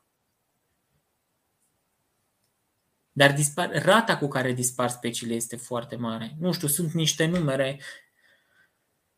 Și care nu permit. În emisiunea de săptămâna trecută, Andrei Mihalca, poate că e pe recepție, îl salutăm, ne-a vorbit despre biodiversitate și ne spunea despre faptul că ar exista pe Pământ totuși încă un număr foarte mare de specii care nu sunt descoperite, care nu sunt cunoscute, că de fapt biodiversitatea ar fi de, nu știu, că două, trei ori mai mare decât e, e aceea pe care o cunoaștem.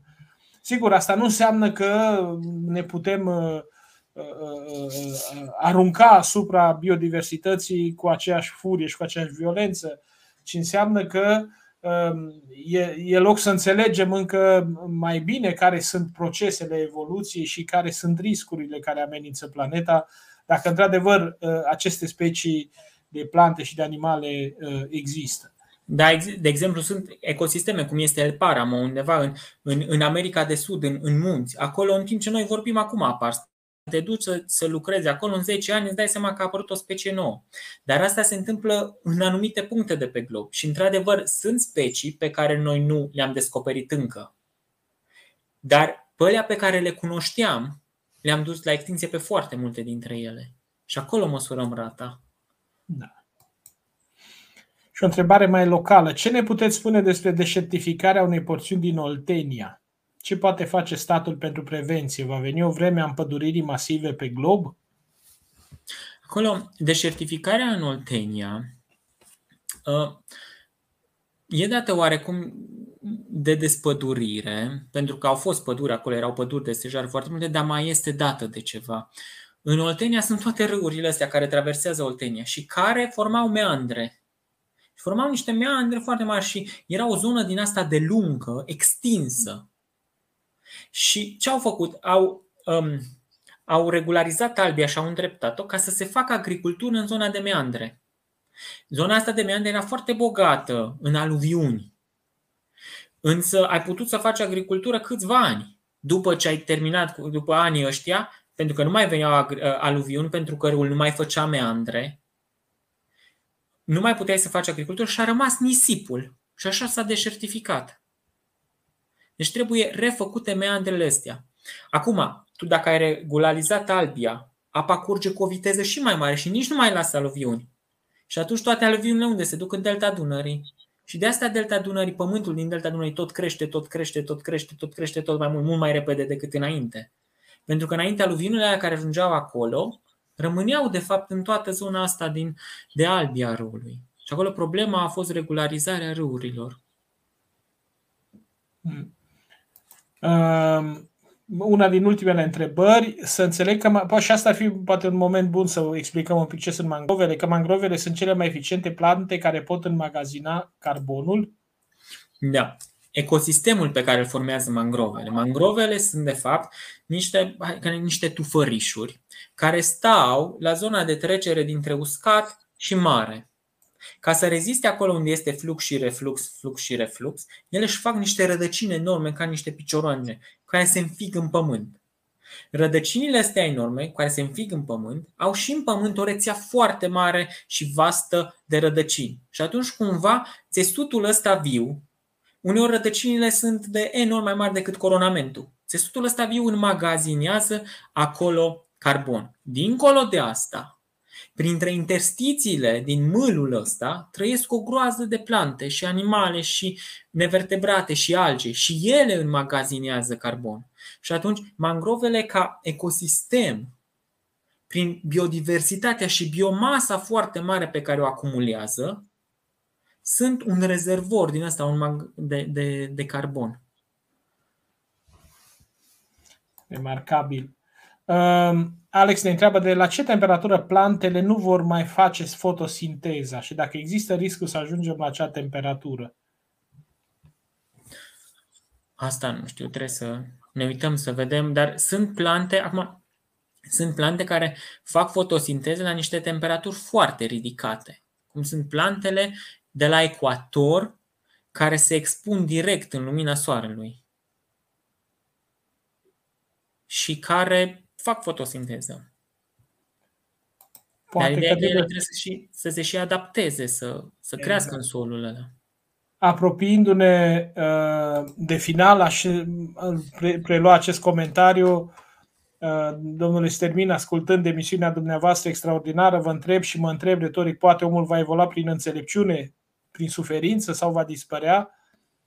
Uh, revenim la filozoful de sub biolog sau de lângă biolog. Păi și ne gândim aici la reziliență. Reziliența înseamnă să te confrunți cu o situație stresantă și să găsești ceva bun în ea ca să reziști. Deci depinde cum luăm suferința. Suferința poate să ne aducă foarte multă înțelepciune, pentru că de asta am terminat atât de optimist prezentarea. Că pandemia asta ne-a demonstrat că în 2 ani de zile măsurile pe care le-am aplicat ne-au ajutat să reducem încălzirea globală din următorii 10 ani. Înseamnă că se poate. Atunci, de fiecare dată când ne confruntăm cu suferința, ne, ni se cultivă înțelepciunea. Cu siguranță. Și suferința ne scoate în același timp din uh, temporalitatea noastră obișnuită. Ne scoate din ritm.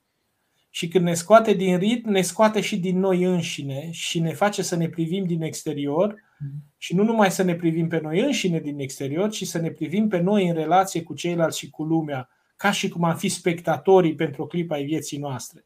Da, niște spectatori triști, îndurerați, privind uh, cu mare tristețe unde am ajuns și ce s-a întâmplat cu noi, dar este în același timp, dacă știm să tragem învățămintele din suferință, uh, este un moment de reflexie și cred că dacă există măcar, dincolo sigur de nenumăratele tragedii, dacă există un, o, o, o, o scânteie, o luminiță în această pandemie, poate că ea este acest răgaz pe care ea ni l-a, dat, ni l-a dat, să încetinim un pic ritmul în care, ritmul turbat, nu? ritmul uh, nemai văzut în care um, uh, începuserăm să, să alergăm și să ne oprim un pic, să vedem, poate să reevaluăm care sunt lucrurile care contează cu adevărat în, în viața noastră.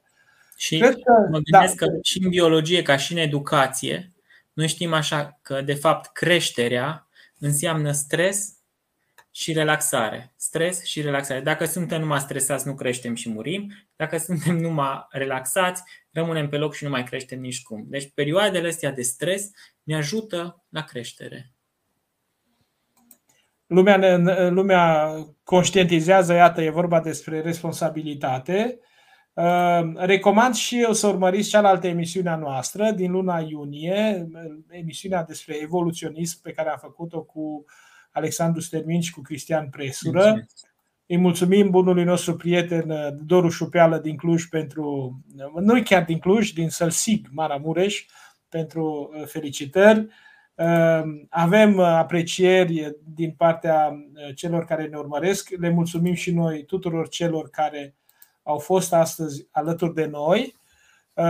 Îi mulțumesc lui Alexandru Stermin pentru timpul pe care a putut să și-l consacre și astăzi să fie cu noi. Oricând cu mare plăcere.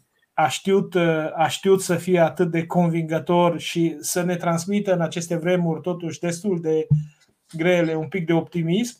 Cred că sunt motive, în care, motive pentru care Uh, putem să fim optimiști și cred că multe lucruri depind de noi. Sigur, nu trebuie să ne cultivăm iluzia că dacă mâine nu vom face un mic gest, uh, uh, lucrurile se vor schimba radical. Schimbările mari nu se produc numai cu un gest, se produc printr-un mod de viață care se schimbă. Ideea nu este doar mâine de a da mai încet centrala termică sau de a nu, de a nu bea un vin argentinian. De altfel, toate acestea fac parte din plăcerile vieții. Ideea este în ce fel am putea să, să creăm un echilibru astfel încât să fim și solidari, să fim solidari cu, cu cei din jurul nostru, cu cei care trăiesc în condiții mult mai grele, dar să fim în același timp, uh, așa cum spune Gabriela Stepan, să fim responsabili față de generațiile care vin. Vă recomand aici, evident, acea carte extraordinară a lui Hans Jonas, Principiul responsabilității, o carte în care el ne spune că momentul sau dimensiunea cea mai importantă a eticii este uh, responsabilitatea față de generațiile viitoare. Întrebarea pe care trebuie să ne punem este asta.